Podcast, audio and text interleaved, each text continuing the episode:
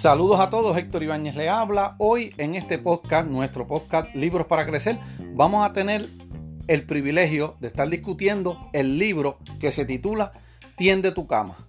Tiende tu cama y ese es el título del libro y dice más abajo y otros pequeños hábitos que cambiarán tu vida y el mundo. Pero el libro como tal se llama Tiende tu cama. El autor es William H. H de Harry McRaven. Eh, el autor, ¿verdad? Escribe este libro eh, en el año 2017, a finales del 2017.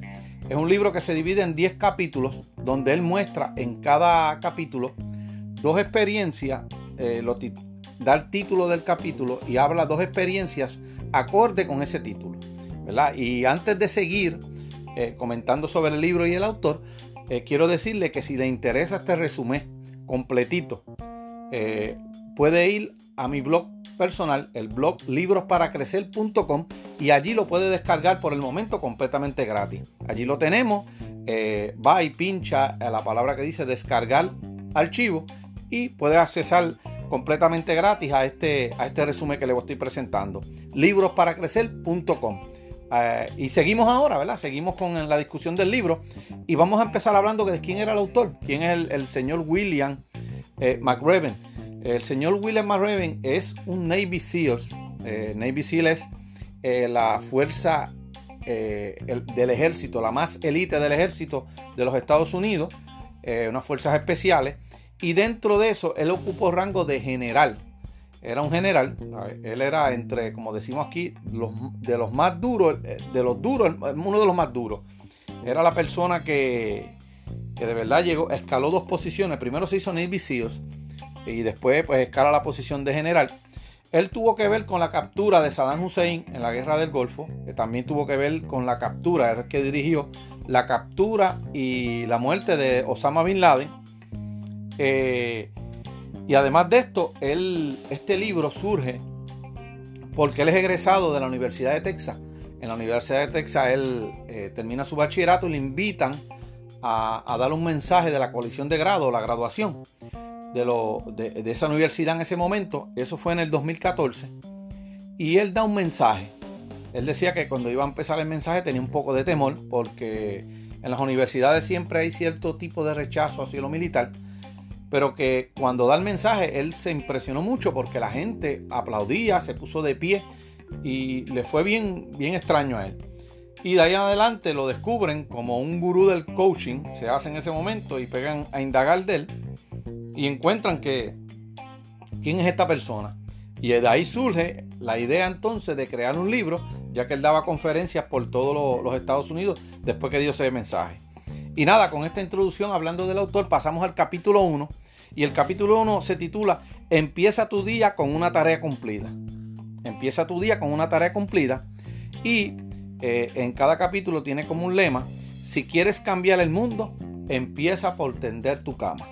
Y él dice que en, los Navy SEALs eh, todo se hacía rigurosamente. Y dice que eh, en las mañanas te inspeccionaban la cama meticulosamente. Y dice que esta tarea, si tú la pasabas y la hacías bien, no era motivo de elogio, sino que eso era lo que se esperaba. Y ahí tú demostrabas la disciplina que tú tenías y la atención a los detalles que, que tenías. Y para él, él pensaba que era un recordatorio de que hizo algo bien algo de que uno, eh, sentir orgullo durante el día. Dice que por pequeño que fuera eh, ese detalle, empezabas el día haciendo las cosas bien y haciendo algo para empezar el día que tenía un simbolismo. Y dice que él, él, habla de la experiencia que le, les chocó un poco como Saddam Hussein en el 2003 cuando lo arrestaron, ¿verdad? La guerra del, del Golfo eh, él, él, veía que Saddam se levantaba y nunca arreglaba su cama, que le chocaba esto a él. Y él dice, ¿por, ¿por qué es tan importante hacer o tender tu cama todos los días? Dice que la vida diaria necesita un sentimiento de estructura. Nadie puede reemplazar la fuerza y la propia fe. Pero a veces el simple acto de hacer la cama puede darte el impulso que se necesita para comenzar tu día y proporcionarte la satisfacción necesaria para darle un final adecuado. Así que si quieres cambiar tu vida y posiblemente el mundo, empieza por tender tu cama. Y aquí acaba el primer capítulo. Pasamos al capítulo 2 que se titula No podrás lograrlo solo. Ese es el capítulo 2. Y dice, si quieres cambiar el mundo, encuentra a alguien que te ayude a remar. Eso, este es el lema del, capítulo. Y él dice que él cuenta que tuvo un accidente de paracaidismo. Él se lanzó y la otra persona se lanza, pero eh, cuando iban cayendo se enredaron y se pinchó un pie. Y que debido a esto el, el, paracaídas no abría bien y cayó y prácticamente cayó en picada. Cuando abrió el paracaídas ya era tarde y dio bien fuerte en el piso. Y que esto, aunque él había enfrentado muchos peligros en su vida, esto lo mantuvo fuera prácticamente hospitalizado dos meses y después dependiendo de la esposa, como si, si la esposa fuera una enfermera, cuidándolo todo el tiempo. Y dice eh, que lo único que él sentía en ese momento era compasión de sí mismo. Y dice, él, se pregunta, ¿verdad? En el análisis, porque de las experiencias negativas también hay que buscar aprender, él dice que cuál fue la lección de todo esto. Dice que de ninguno de nosotros estamos a salvo de los momentos trágicos de la vida. Se necesita un equipo para llegar al destino que se tiene en la vida. No puedes remar tú solo. Encuentra a alguien con quien compartir tu vida. Haz tantos amigos como puedas y jamás olvides que tu éxito depende de los demás.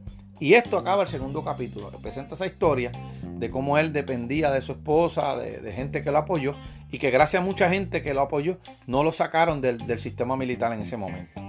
Y empezamos en el capítulo 3. El capítulo 3 se llama Solo importa el tamaño de tu corazón.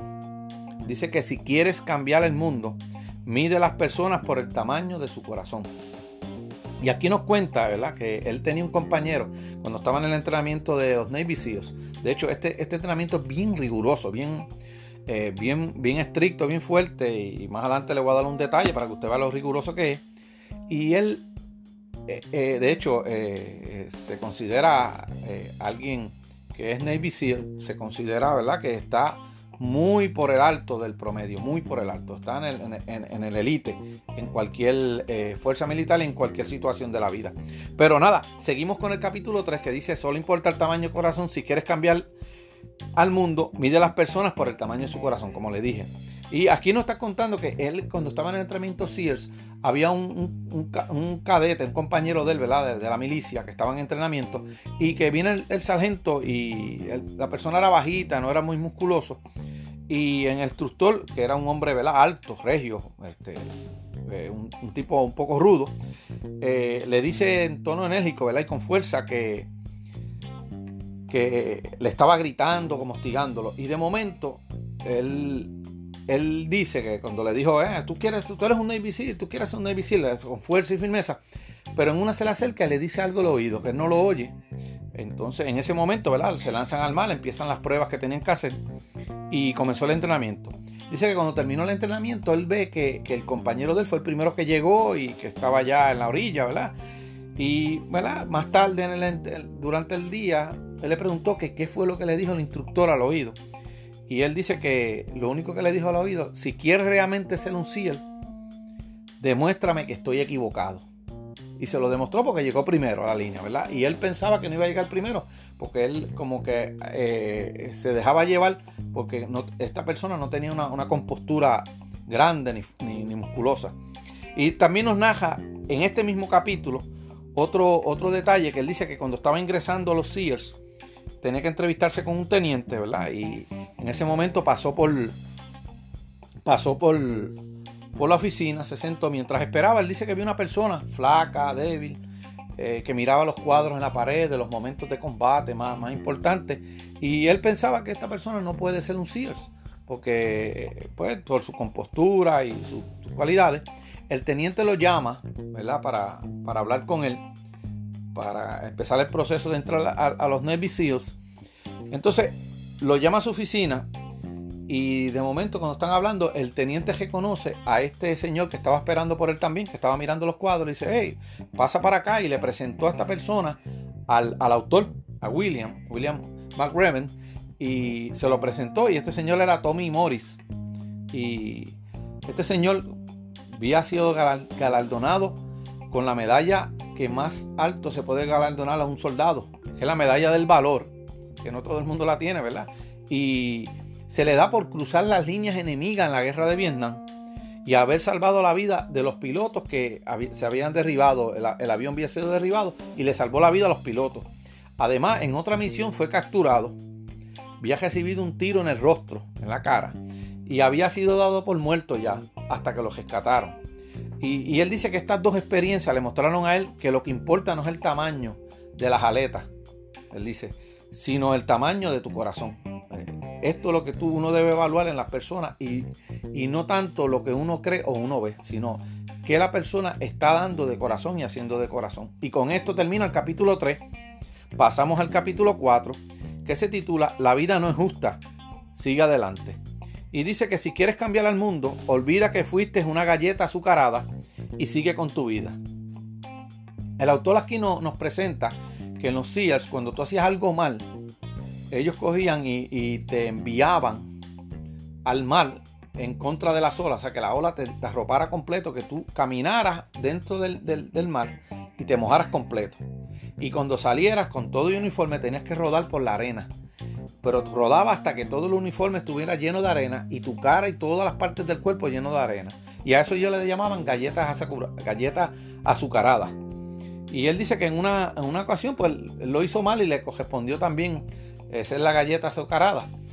Y eh, el instructor se acerca y le dice que si, que si sabía por qué lo estaban castigando. Y él le, contestó que no sabía por qué. Pero el, instructor se acerca y le dice, porque la vida no es justa. Y mientras más rápido la averigües, mejor tira. Y dice que eh, cuando pasaron los años, después de esta, de esta situación, ¿verdad? Que se graduó y todo, eh, pudo compartir con este instructor y lo conoció y tuvo algún tipo de relación de amistad con él y que él, eh, este instructor, en su vida, luego había tenido un accidente de auto y había perdido las dos piernas y se las habían imputado. Y dice que, que eh, él lo miraba y nunca lo oyó quejándose él de, la situación, de que perdió las piernas, nada, y que dependiera ahora de una silla de ruedas. Y dice que todo lo contrario, estuvo una hija, organizó un trialo y se convirtió en un pintor exitoso y que le sorprendía porque hizo todas estas cosas y nunca se quejó de nada. Él dice, eh, con estas experiencias, ¿verdad? Con estas dos experiencias, dice que, es fácil responsabilizar, responsabilizar las fuerzas externas por lo que te toca en la vida y dejar de esforzarte por creer que el destino está en tu contra. Puedes culpar a tus padres, el lugar que naciste o la escuela que asististe. Que sea quien determinó tu futuro. Y dice que esto está lejos de la realidad. Todos nos definimos por la manera que lidiamos con la injusticia. Esa es la definición de uno. En ocasiones, sin importar cuánto te esfuerces, sin importar lo bueno o lo malo que sea, terminarás convirtiéndote en una galletita azucarada. No te quejes, no culpes a la suerte. Párate derecho, mira al futuro y sigue adelante, dice. Y con esto termina el capítulo 4. Pasamos al capítulo 5 que se titula El fracaso puede fortalecerte. Este es el capítulo 5 y el lema dice, si quieres cambiar el mundo, no temas al circo. Dice que en el entrenamiento Sears, eh, otro tipo de castigo que se daba era, eh, se le dominaba el circo. Y dice que el circo, después que tú terminabas el día, si no cumpliste los estándares en algo, ellos lo que hacían, te imponían más trabajo físico hasta tarde en la noche. Entonces esto ocasionaba que al otro día tú te levantaras cansado y no pudieras hacer las tareas y caías de nuevo en el circo, en el circo y así sucesivamente hasta que en una pues tenías que irte porque no estabas dando el grado y que muchos seals o cadetes le tenían miedo a esto porque era como un espiral de la muerte. Y dice que él, él una vez, él y su amigo cayeron en el, en el circo. Dice pero que contra todo pronóstico, contra todo pronóstico, eh, eh, salieron del, el circo, le estaba ayudando a ellos. Le ayudaba y lo fortalecía a pasar las pruebas mejor. Dice que la determinación y la fuerza de voluntad de ellos vencieron al circo y el castigo que le estaban imponiendo era como un aliciente para seguir para adelante. Dice que en la última prueba para graduarse de su clase completa ellos finalizaron primero. También nos presenta otra historia eh, en el 1983. Dice que él cometió unos errores eh, que le costaron el relevo del comando, de, comandar donde estaba, y que le, dieron un traslado fuera de los Estados Unidos. Dice que tuvo dos opciones, o renunciar y seguir con su vida civilmente, o luchar por una segunda oportunidad. Él optó por la segunda, luchar por una segunda oportunidad. Dice que su determinación le valió llegar a comandar todos los SEALs de la costa oeste de Estados Unidos, comandarlos en Afganistán en época de guerra y en Irak. ¿Sabe? Y él decía que cada fracaso lo fortaleció. Cuando él da para atrás y mira retrospectivamente, con cada mala experiencia y fracaso previo, hubo cientos de éxitos, dice él. En esos momentos aprendió que nadie está inmune a los errores y que no debemos temer volver a intentarlo ni tomar decisiones difíciles. Y con esto termina el capítulo 5, pasa al capítulo 6. El capítulo 6 se titula Arriesgate en grande. Y dice, si quieres cambiar el mundo, deslízate de cabeza por el tubo. Y él dice que eh, en el entrenamiento que él hacía, había que pasar dos pruebas de obstáculos. En una se tenía que tirar por, por, un tubo de, cabeza. Todo el mundo, nadie lo hacía de cabeza hasta que hubo uno que lo hizo y todo el mundo tenía que hacerlo. Pero dice que, que él, él no estaba dando el grado porque no lo hacía en el tiempo requerido. Y en una ocasión, dice él que un instructor lo miró con cierto grado de desprecio y le dijo, ¿cuándo aprenderás? El campo de obstáculos no lo derrotarás si no comienzas a tomar algunos riesgos, dijo él. Unas semanas después dice que él sacó todos los temores, superó las ansiedades y confió en sus capacidades y pudo pasar la prueba en el tiempo requerido, cuando se despojó de, de, esa situación que le estaban haciendo daño. También nos habla en este capítulo de una toma de GN que había que liberar en el 2004 en la guerra de Irak y que él tenía que tomar una, una decisión. Era arriesgada porque se iba a hacer un rescate a la plena luz del día pero después de evaluar todas las opciones, esta era la que quedaba, la única posibilidad de hacerlo, la única alternativa. Y dice que lo planificaron bien, lo pensaron bien y lo ejecutaron. Y cuando lo ejecutaron, todo fue un éxito, dice él. Y de estas dos experiencias, él dice, la vida es una contienda y el potencial fracaso siempre estará presente. Pero aquellos que viven con temor al fracaso, a las dificultades, jamás alcanzarán su máximo potencial. Si no desafías tus límites, si no te arriesgas en grande, jamás sabrás lo que puedas lograr en la vida. Esto es una gran verdad y lo voy a repetir de nuevo. La vida es una contienda y el potencial fracaso siempre estará presente. Pero aquellos que viven con temor a las dificultades jamás alcanzarán su máximo potencial. Si no desafías tus límites, si no te arriesgas en grande, jamás sabrás lo que podrás lograr en la vida. Y con esto termina el capítulo 6, pasamos al capítulo 7 que se titula Enfréntate a los bravucones. Dice, si quieres cambiar al mundo, no te acobardes frente a los bravucones. Dice que en el entrenamiento Sears había una prueba en pareja de nado, que había que hacerla, eran pareja. Y el problema era que había que hacerla en pareja, pero iban a nadar en un estanque que había tiburones. De hecho, había tiburones blancos, que son los más peligrosos. Eh, Ambos tenían como meta ser Sears y tenían que pasar esa prueba. Eh, ellos pensaban que como esa era su meta y era algo honorable que deseaban y noble, eso le daba valor, que era la cualidad que tenía que ser. de, hecho, esa era la, prueba, mostrar valor al lanzarse con los tiburones. Eh, de hecho, él, él, comenta que los instructores le decían que si el tiburón se le acercaba mucho, solamente le dieran en la nariz para que se alejara. Pero imagínense, usted jodido de tiburones, no es fácil, hay que tener mucho valor, mucho. Dice que, que si no tienes valor en la vida, otros pueden definir tu destino. Estarás a merced de las tentaciones de la vida. Sin valor los bravucones se encumbran. Pero con valor puedes alcanzar cualquier meta, enfrentarte al mal y derrotarlo, dice él. Y también nos cuenta eh, eh, una, historia de cuando arrestaron a Saddam Hussein y estaba preso. Él dice que llegó una comitiva del nuevo, del nuevo gobierno entrante y que, eh, que él notó como cuando estas personas llegaron, eh, Saddam siguió con el mismo porte como si fuera el, presidente y las personas que, que del nuevo gobierno estaban como intimidadas. Y dice que, que Saddam era un bravucón, pero que, que, como que los intimidaba todavía, cuando ya no tenía poder para hacer nada, porque estaba preso. Y ellos se dejaron intimidar.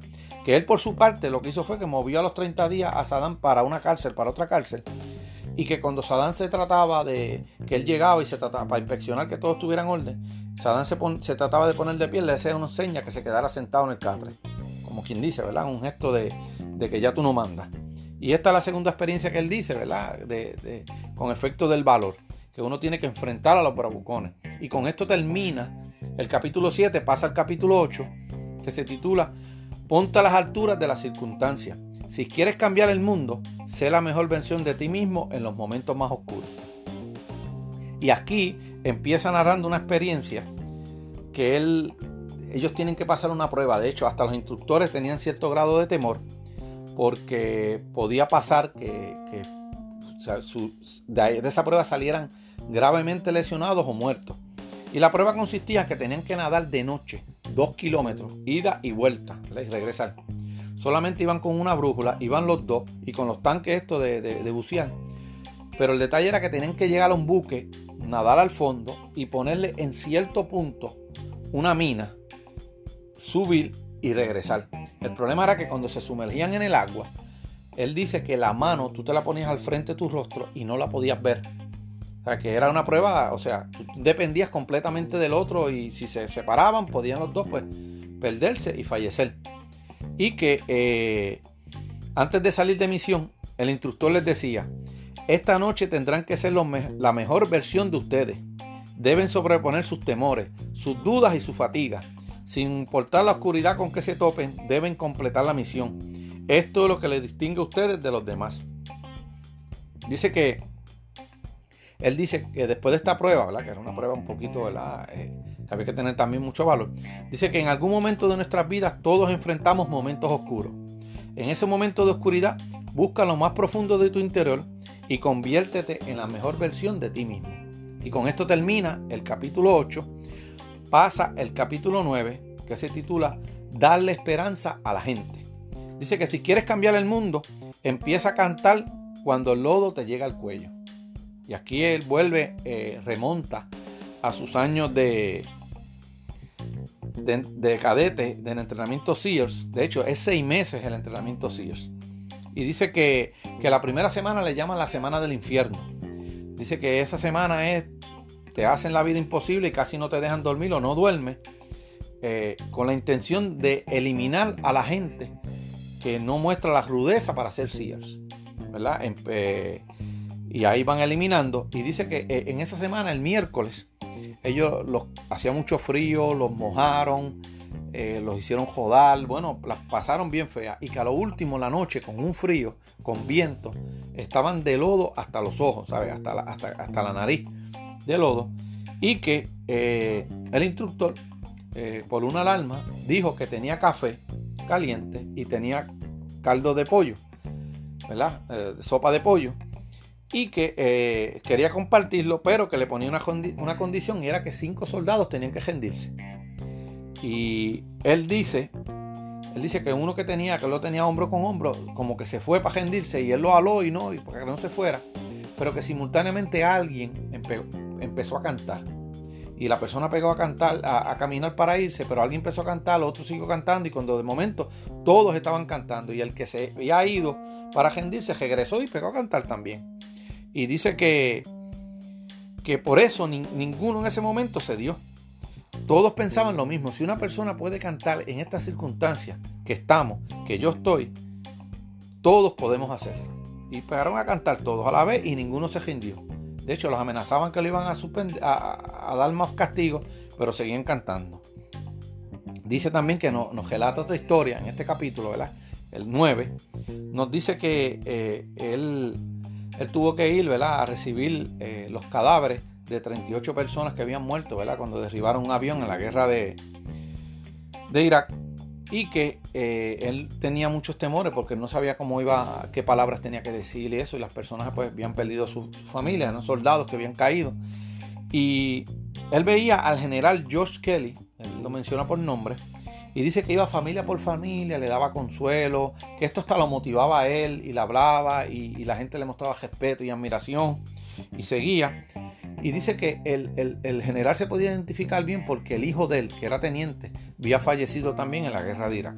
¿Sabe? Que, que por eso se podía, se podía identificar bien con ellos. Y dice, eh, para terminar este capítulo, dice que la esperanza es la fuerza más poderosa del mundo. Dice que puede levantar al oprimido y puede aliviar pérdidas insoportables. Esto es la esperanza, como la fuerza más, más poderosa del mundo. Y el capítulo 10, que es el último capítulo, dice, nunca jamás te des por vencido. Dice que si quieres cambiar el mundo, nunca, pero nunca toques esa campana. Y él comienza hablando de que cuando él empezó en los Navy SEAL el entrenamiento eran 150 reclutas. Eh, y dice que, el instructor le habló y le dijo que la mayoría de los que estaban presentes no iban a terminar el entrenamiento. De hecho, terminaron de los 150, terminaron 33 nada más. Eh, dice que en los próximos meses el instructor le decía que iban a pasar eh, mucho dolor y que él se iba a asegurar de que eso fuera así, que iban a pasar dolor. Pero que si querían evitar el dolor, solo tenían que calar la cuerda, una cuerda que había y que la campana sonara tres veces. Y ahí se acababa todo ya para ellos. Se iban de allí del entrenamiento. Pero que también les dijo que si alaban la cuerda tres veces, se arrepentirían por el gesto de su vida. Porque rendirse jamás facilita nada, dice. Dice que cuando el actor se graduó, ¿verdad? Lo que le dijo, le dije hace unos segundos, se graduaron solamente 33. Y él dice que la lección más importante que aprendió en esos seis meses de entrenamiento fue que nunca, nunca, nunca uno se rinde. Eh, entonces también él, nos muestra otra parte eh, de un soldado llamado Adam Bates, de 19 años, que era un ranger, que lo destacaron en Afganistán y la primera semana que llegó eh, pisó una mina y dice que perdió las piernas y sufrió graves heridas en todo su cuerpo. él fue a verlo al hospital y que cuando se, ¿verdad? Cuando lo vio que él pues, estaba como inconsciente, se marchó, pero que la enfermera le dice que si él quería saber la condición de salud del soldado, y él le dice, pues cuando, se, cuando esté consciente me llamas. Y la enfermera le decía, él está consciente, pero que él no podía hablar por las mismas lesiones, pero que como la mamá era sordemuda, él podía, él podía eh, hablar con las manos, hacer señas. Entonces le dieron al, autor, le dan un papel con la, con la, clave del lenguaje de señas. Y que él dice que, el soldado, cuando se puso un poco más o menos consciente, le dijo eh, en, en, lenguaje de señas, voy a estar bien. Y luego de esto, como que estaba medio sedado y siguió durmiendo. ¿verdad? Dice que un año después, cuando iban a entregar el comando de, donde, de allí, del área donde estaba asignado, pudo ver al, soldado Adam Bates, dice riéndose, bromeando, eh, pues y, alegre, en, el uniforme de gala y con sus dos nuevas prótesis en las piernas. O sea, las prótesis tenía prótesis. Y él dice que eso pues, le, le, alegró mucho, que realmente se cumplió lo que él dijo, que iba a estar bien. Y dice que, para terminar este capítulo, él dice que la vida está llena de momentos difíciles, pero siempre hay alguien que la está pasando peor que tú. Si llenas tus días de autocompasión, de tristeza por la manera que la suerte te ha tratado, tu vida será larga y difícil. Si por el contrario te niegas a renunciar a tus sueños y te quedas firme en aquello que deseas, la vida se convertirá en lo que decidas y podrás hacer maravillas. Repito este último cantito, ¿verdad? Que es lo final del, del, del libro. Dice, la vida está llena de momentos difíciles, pero siempre hay alguien que la está pasando peor que tú. Si llenas tus días de autocompasión, de tristeza, por la manera que la suerte te ha tratado, tu vida será larga y difícil. Si por el contrario te niegas a renunciar a tus sueños y te quedas firme en aquello que deseas, la vida se convertirá en lo que decidas y podrás hacer maravillas. Y con esto, ¿verdad? Terminamos el capítulo 10, eh, que es el último capítulo, y terminamos con estos libros. Eh, Tiende tu cama, del, general, ex general William McRaven eh, para mí es muy buen libro, eh, es un libro bien práctico, de lecciones bien poderosas. Con el resumen prácticamente usted tiene todo lo que tiene el libro. O sea, si quiere leerlo, pues, pues, pues cómprelo, ¿verdad? Y léalo, consígalo. Pero realmente lo tiene todo aquí con el resumen. Y nada, y si le interesa el resumen, imprimirlo, como, como dijimos al principio, librosparacrecer.com. Este es el blog que usted puede accesar y puede descargar el resumen completamente gratis por el momento. Y nada, esto es todo en este eh, resumen de libros para crecer. Nos vemos en los comentarios, independientemente de la plataforma que nos estemos escuchando. O nos vemos en el siguiente, nos comunicamos, no nos vemos, nos comunicamos en el siguiente podcast. Nada, eh, gracias a todos por su atención, bendiciones y nos veremos, nos estamos oyendo en el próximo podcast. Bye bye y cuídense todos por allá.